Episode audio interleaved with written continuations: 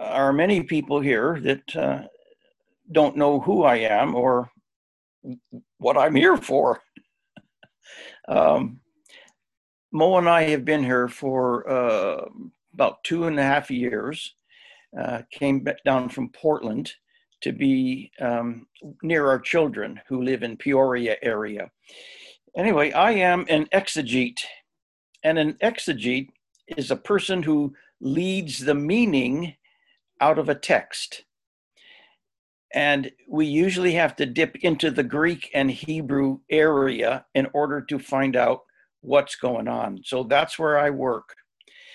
Um, 100 years ago, almost to this year, 100 years ago, my grandfather, Ludwig Anderson, together with William Groff and Albert Cutting, began a Christian work in Milwaukee, Wisconsin, which became known as the Wauwatosa Bible Chapel. My dad grew up in that environment, but pulled away from its influence in his early adult years. Shortly after my parents were married, my mom was experiencing signs of MS. She needed a warm, dry climate. Three little kids later, we moved to Goodyear, Arizona, my dad was renewed in the Lord and was one of the founders of the Del Monte Baptist Church in Avondale. From, from Goodyear, uh, we moved to Central Phoenix, uh, next door to a house where there was a Bible club that met half of the time uh, in a year. Every six months, um, a gal from uh, Longview, Washington would come down and lead a Bible club uh, right next door. And I had a good friend uh, who lived there, and the kids of the neighborhood would gather and we would memorize verses. And if you memorize certain number of verses, you got some rewards. If you could memorize 200 verses, you were given a Scofield Reference Bible, a King James Bible. And I thought that was really cool. So I worked at it and I did earn that Scofield Reference Bible. Not only that, but during that time in the Bible Club, um, I was converted to the Lord Jesus. Prior to that time, I had heard the, the messages every Sunday about uh, walking down the aisle and trusting Christ and so on. And I was always hesitant to do that because there was there wasn't that that felt need. And it wasn't until i knew that i was a sinner that i sought out the savior and trusted him and was converted in a backyard bible club high school came along and school was very easy for me. I, I don't know what it is. I could do all of my work in class had hardly any homework over the years and my favorite two activities in high school were band and rifle team. I loved to shoot. Indoor 22 rifles. Um, uh, we had a rotc team. Um, in our high school, and there were half a dozen dozen high schools around the valley here in Phoenix that had those uh, that type of team, and the best 15 out of all of them would travel over to California and shoot against the best of California. I made that trip two years in a row. After high school, uh, and not knowing how to study, I went to ASU it was time for university. And so my two best subjects were band and rifle team. The other subjects I tried to handle in class and did not do that well. So my dad figured, well, it's time to grow up. Uh, it's time, why don't you get your service in the Army done with, and then you can try this again, which is what I did it was kind of a defeat for me to have to join the army, uh, but it was my duty to to serve. Uh, so I did. Took their tests uh, to see how I would be used in the army. Scored quite well. they gave me the book of Army schooling and they said, choose one. So I looked for the longest schooling I could find in the book. There were two schools that took a year to complete. I chose one of them. I became a nuclear weapons assemblyman. I worked with nuclear materials, cleaning it, storing it, uh, doing dry runs where you assemble something on a tactical warhead, see how fast you can do it and how accurately you are. In the Army, uh, I, I enjoyed my time, kind of like Dave Hammond. He, he said he had a great time in the Navy. I had a great time in the Army. Got sent to Korea.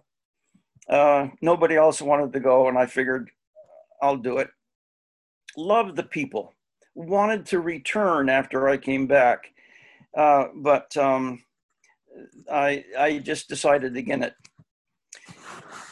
When I got back, I went to the U of A straight off and um, studied there for four years, got a bachelor's degree, um, and uh, decided that I was going to be a Bible translator and work with Wycliffe Bible Translation teams. My sister and her husband were already on the field with Wycliffe down in Central America. And I thought that was noble, honorable, serving the Lord, and something that I could do. I loved linguistics. Um, so I went to Bible College, Arizona Bible College in Phoenix, to get my Bible school education. When I arrived, I had my Scofield Bible from the Bible Club and a heart to learn the scriptures. And I knew Scofield's notes, every one of them, backwards and forwards. I was I had what I thought was a complete Bible education in Scofield. Came to find out that my Scofield Bible was falling apart and I needed a new one. So I replaced my Bible with a Dickson analytical text. It was twice as thick, had all sorts of stuff in it, maps and charts, and and um, things that are helpful to know. Um, but no notes on the page. You open the page and there are no notes. Like scofield gave me notes. So I was forced to actually read the text and not read scofield It was a new experience but well worth it. The text turned out to be much more interesting. And then came Greek in Bible college. I took Greek, and with Greek, I could get under the English and see what Greek terms support that English translation. And basically, to test the translation, I learned a lot. I, I learned that if you're going to work with the with a text, you don't work in English. You work in Hebrew and Greek. If you're going to do translation, um, so there I was, and now I knew what uh, what the Lord was calling me to do.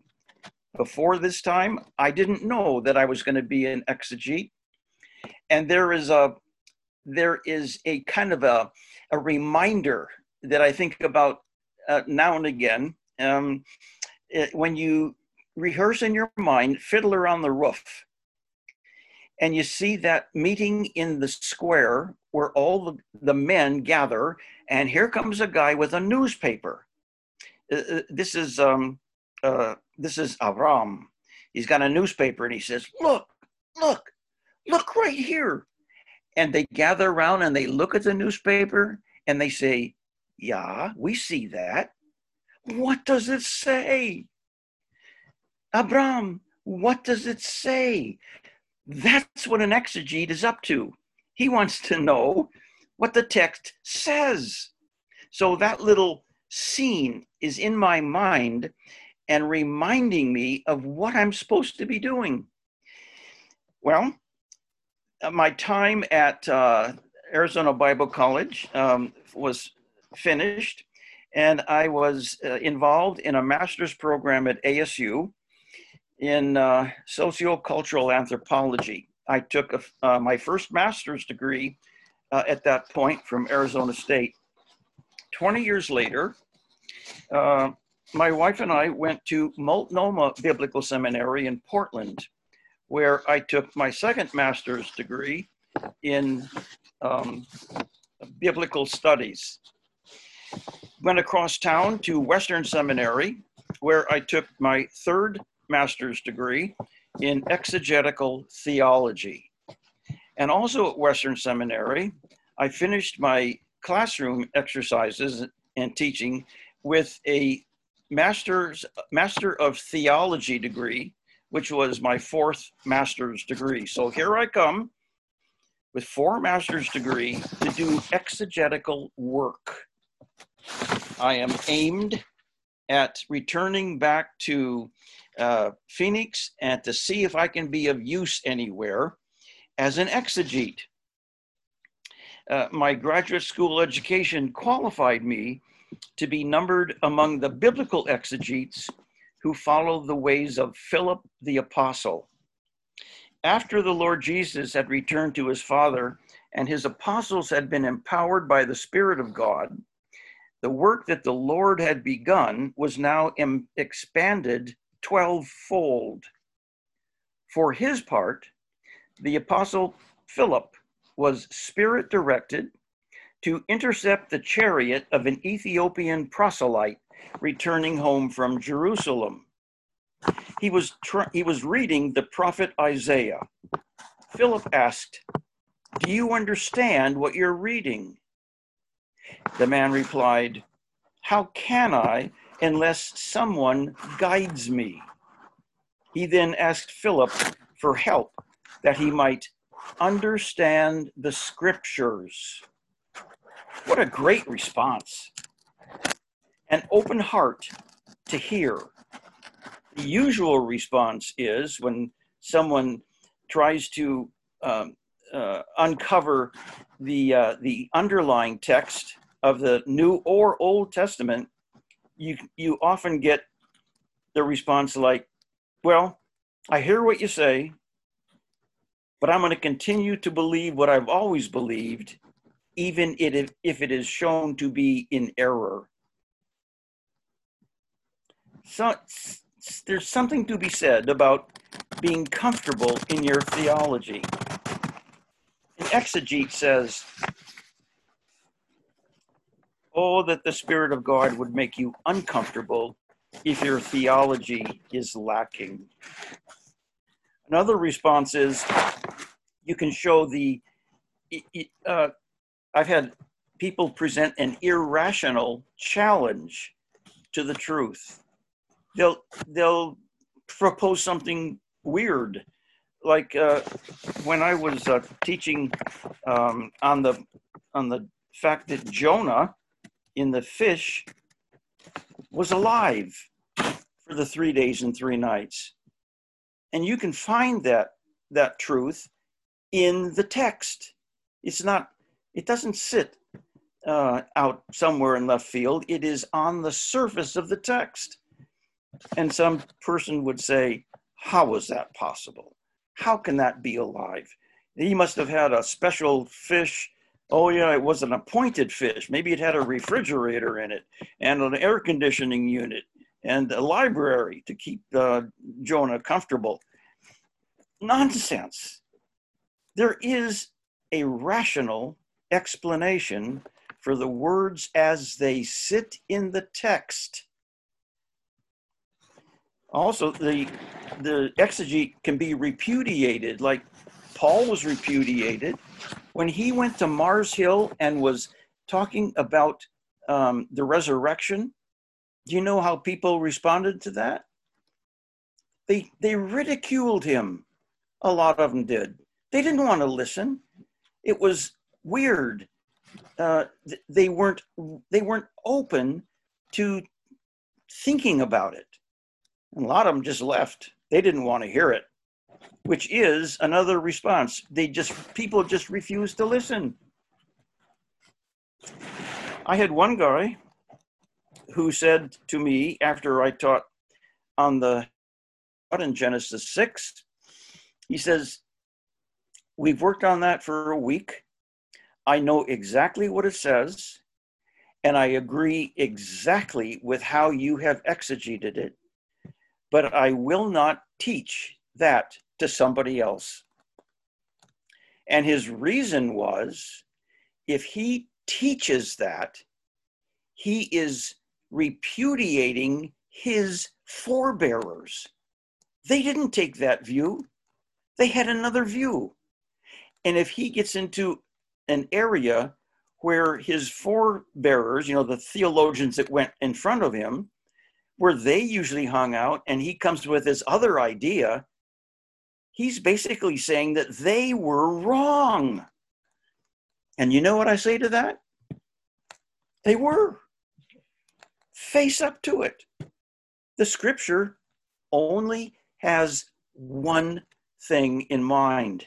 There is there is a single understanding that is that's been put in there by the Spirit of God uh, that needs to be opened up. Sometimes, however, uh, I can get a, re- a Berean response. And a Berean response is like you get when the people of Berea hear or heard the scriptures, they listened, they went home, they opened up their Bibles, and they checked it out to listen and then to review. The Bible was written to be understood. It's not mysterious. So when you read the Bible, do you read it with fresh eyes?